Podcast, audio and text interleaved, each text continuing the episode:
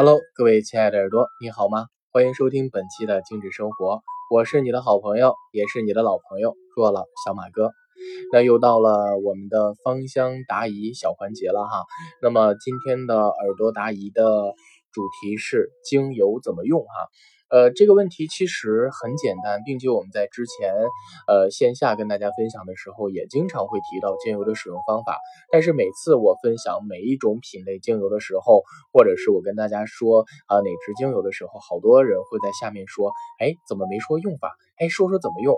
其实我想跟大家说，精油的使用无外乎有三种使用方法，就是嗅吸、涂抹。和作为食品添加哈，那么嗅吸很简单了，顾名思义就是通过我们的鼻子闻嘛。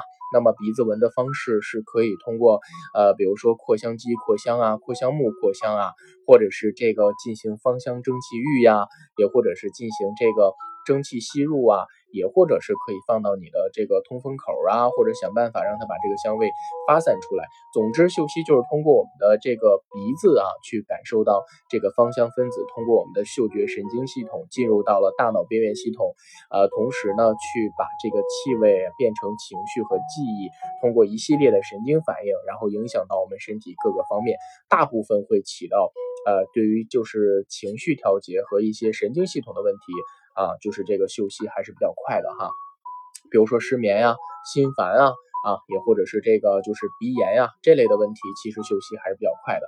那么涂抹，涂抹呢，其实就是在这个稀释的前提条件下，对于我们的肌肤啊，或者是免疫系统都有一个很好的疗愈作用啊。比如说我们进行精油 SPA 按摩，或者是进行按摩，怎么这么一说，好像好奇怪的样子，精油 SPA 按摩。然后呢，包括呢，这个就是每天的这个精油的护肤保养啊，啊，也或者是局部的皮肤的这个舒缓，都可以用这种局部涂抹的方式，也或者是我们在运动后的肌肉疲劳啊、骨关节疼痛啊。啊，肿胀啊，像这类的问题都可以采用涂抹的方式哈。那么还有一部分呢，其实就是作为这个食品添加剂来使用哈。那么食品添加剂呢，一定要选择这种高品质和呃这个自然纯度高的这个精油啊，或者是啊。什么叫自然纯度高？就一定要选择百分百自然纯度的安全精油才可以作为食品添加剂。那么怎么去判断呢？其实，在往期的节目我们反复的提到过，有一个关于精油的认证叫 CPTG。如果你不知道这是什么，然后那你就去翻往期的节目去。找那期叫怎么选择好精油哈，那么选择安全的精油呢，就可以作为食品添加剂了。那么是不是所有的植物都可以作为食品添加剂呢？当然不是，因为神农尝百尝百草的时候，不是还有这个有的是有毒的，有的是没毒的嘛。那么我们想，这个本身植物的来源如果是可以食用的，那么它符合 CPTG 等级前提条件下，那么它的精油就是可以作为食品添加剂的。当然。每次使用量还是不建议过多哈。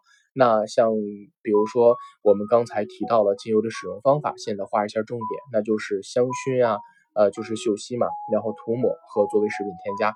其实很简单，我们每次有状况或者有问题的时候，一定要淡定啊。就我们的芳香心法反复的强调，先疗愈自己的心，让自己的心沉淀下来。当有问题的时候，不至于慌张。精油的使用无外乎逃不出这三种使用方法。即使它变成花了，归根结底它也是这三种使用方法。好了，希望本期的答疑能够对你有帮助。还是那句话，我是小马哥，懂生活，只为爱生活的你。